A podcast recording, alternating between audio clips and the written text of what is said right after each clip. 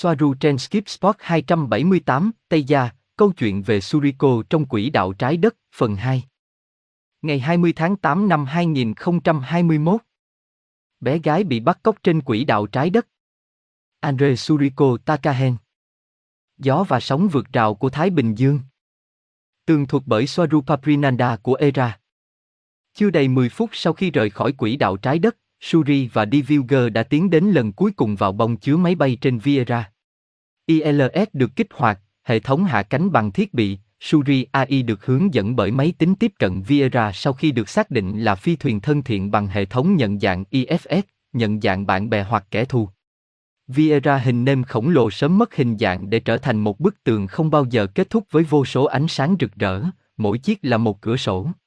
Ở giữa bức tường có một tia sáng nằm ngang và khi chúng tôi đến gần hơn, tôi có thể thấy nó đang được biến đổi thành một khe hở rất dài, cánh cửa dẫn đến sàn nhà chứa máy bay.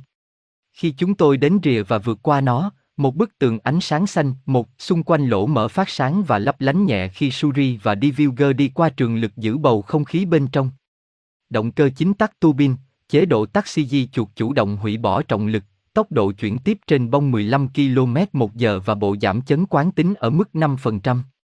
Sau đó, tôi có thể nhìn thấy những hàng đèn vàng trên bông tàu cách chỗ tôi 10 mét hướng dẫn tôi đến nơi đậu xe cuối cùng. Chúng chạy trên sàn từ chỗ tôi đang đứng và chúng sáng lên theo trình tự di chuyển ra xa đến nơi tôi phải đậu xe. Tôi đi theo họ đến bức tường xa của nhà chứa máy bay bằng một trong những cánh cửa chính dẫn đến sinh quyển, bên cạnh đó tôi thường đậu xe. Khi Suri đến nơi, cô ấy bay lơ lửng trên bông khoảng 4 mét, dừng lại và quay đầu 180 độ đối diện với lối vào của nhà chứa máy bay, sẵn sàng cất cánh lần nữa.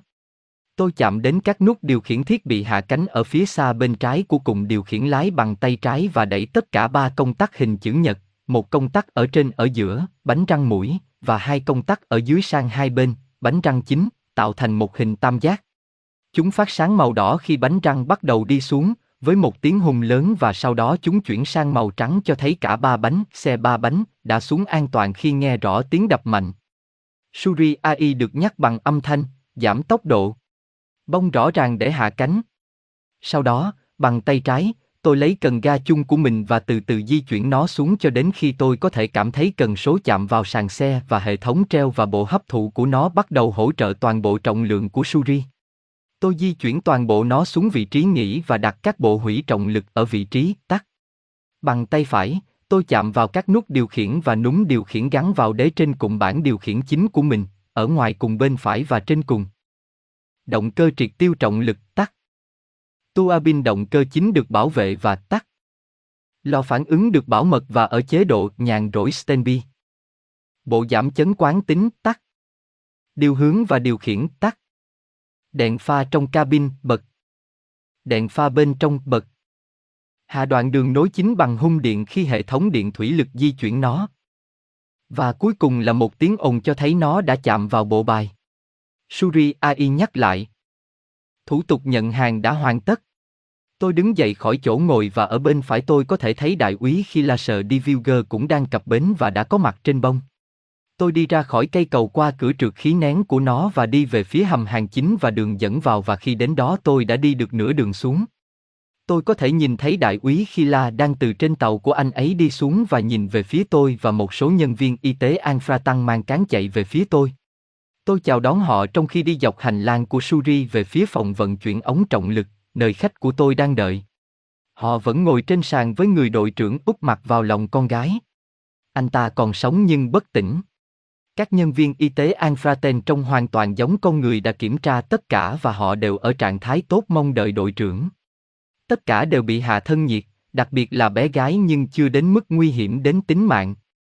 Mặt khác, thuyền trưởng bị chấn động mạnh, anh ấy đang thở nhưng phổi của anh ấy chứa đầy nước biển. Anh ta cũng bị gãy một số xương sườn, một người bị thủng phổi nặng và chảy máu nhiều bên trong. Các nhân viên cẩn thận giữ anh ta trong cáng và họ tiến hành khiêng anh ta ra khỏi tàu. Với con gái của anh ta, Suriko, đang khóc bên cạnh anh ta thì thầm. Xin đừng để tôi yên. Lặp đi lặp lại. Họ đưa anh ta xuống đoạn đường nối vào cơ sở y tế của Viera. 4 thành viên phi hành đoàn còn lại trong tình trạng sức khỏe tốt và họ ở bên cạnh con tàu, tất cả đều co cụm lại với nhau trong sự kinh ngạc, có đại úy Khila và tôi cùng hai phi công Tây Dần khác. Họ chợt nhận ra rằng họ đang ở một nơi bất thường. Đầu tiên là một trong số họ, sau đó những người khác bắt đầu nhìn xung quanh, thậm chí không dám bước đi, hoặc hầu như không, và họ ở đó như được trồng ở một nơi duy nhất. Một trong số họ ngạc nhiên nói: "Cái quái gì thế?" Khi họ nhìn xung quanh, đôi mắt của họ như thể chúng sắp bật ra khỏi đầu. Họ đang nhìn Suri bên cạnh họ, tiếp theo là cô gái quỷ, tiếp theo là hàng loạt các ngôi sao đang đậu tương tự khác. Các bức tường của nhà chứa máy bay có màu trắng, nhưng đầy đủ các thiết bị chủ yếu là màu vàng và các hộp dụng cụ ở khắp nơi. Sàn nhà màu xám đen với các tấm lót và ranh giới màu vàng và trần nhà màu xám đậm, đầy các trục thông gió thiết bị, các cần cẩu màu vàng trên đường ray của chúng đầy đèn chiếu sáng. Bên trong nhà chứa máy bay, những chiếc xe nhỏ màu trắng và vàng di chuyển xung quanh và bận rộn với những người và đội bảo dưỡng làm việc và bảo dưỡng các phi thuyền chiến đấu. Nhưng điều khiến họ chú ý nhất chính là những con tàu, đặc biệt là Suri và cô gái quỷ ở cạnh nhau. Tàu, những thứ và thiết bị mà họ chưa từng thấy trước đây. Họ đã đưa ngón tay của mình cùng với Suri chạm vào thân tàu để biến mọi thứ trở nên thật hơn trong tâm trí của họ. Tất cả trong im lặng. Cuối cùng lối vào của nhà chứa máy bay đã thu hút sự chú ý của họ, một trong số họ hỏi tôi: "Tôi có thể nhìn về hướng đó không?" Và tôi đã trả lời: "Vâng, tất nhiên, hãy đến đó." Tất cả chúng tôi im lặng đi về phía lối vào của nhà chứa máy bay, với những người đàn ông đang nhìn xung quanh đầy kinh ngạc. Một người khác đặt câu hỏi mà không ai khác dám: "Bây giờ chúng ta đang ở đâu?" Và tôi đã trả lời: "Bạn không còn ở trên trái đất nữa. Bạn đang ở ERA. Trạm không gian Mitai Kipji Naoji." Anh ta rụt rè trả lời: "Cái gì?" Họ không nói gì nữa cho đến khi chúng tôi đến rìa và lối vào nhà chứa máy bay.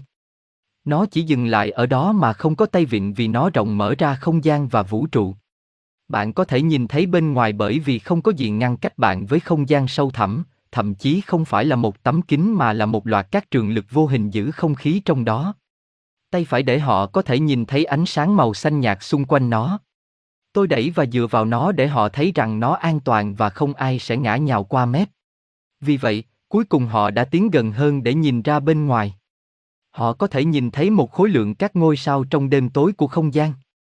Rất nhiều và rõ ràng là không có sự giống nhau nào trên trái đất. Những con tàu lớn ở xa với đèn nhấp nháy và cửa sổ của chúng sáng lên. Ở phía xa bên phải, họ có thể nhìn thấy một vật thể hình cầu màu xám kim loại, nhẵn bóng lớn với một vài đặc điểm bề mặt mà họ không thể nhận ra, họ chỉ nhìn nó với vẻ bối rối. Và tôi đã tuyên bố: "Đó là mặt trăng." Nhưng sau đó, họ nhìn về phía xa bên trái của mình và mặc dù ban đầu không dễ dàng tìm thấy và nhìn thấy, họ đã nhìn thấy trái đất ở rất xa, cách họ gần nửa triệu km. Một quả cầu màu xanh lam và trắng tuyệt đẹp có kích thước bằng một quả cam lớn được giữ bằng chiều dài sải tay. Tất cả đều ngã ngửa trong sự kinh ngạc. Hoàn toàn kinh ngạc và nói: "Ồ wow! Cái quái gì thế? Chuyện gì đang xảy ra?" Tôi trấn an họ: "Xin đừng lo lắng, chúng tôi sẽ đưa bạn trở về nhà."